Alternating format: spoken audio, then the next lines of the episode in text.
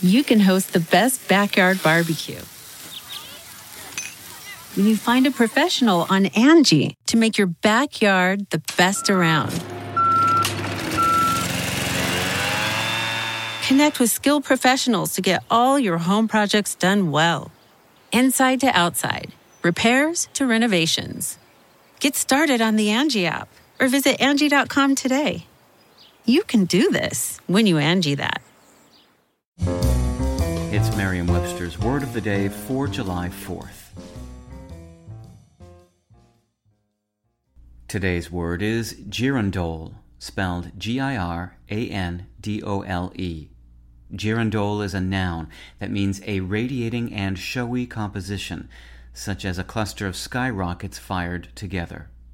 It can also mean an ornamental branched candlestick or a pendant earring, usually with three ornaments hanging from a central piece. Here's the word used in a sentence from Vogue by Plum Sykes. The magnificent hall hints at extravagance within. The walls are lined in pleated pistachio silk. Glimmering crystal girandoles stand sentry beside the fireplace. The earliest uses of the word girandole in English in the 17th century referred to a kind of firework or to something such as a fountain with a radiating pattern like that of a firework. Such a pattern is reflected in the word's etymology.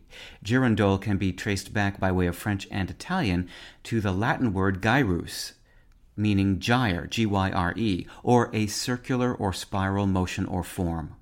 By the 18th century, girandole was being used for a branched candlestick, perhaps due to its resemblance to the firework.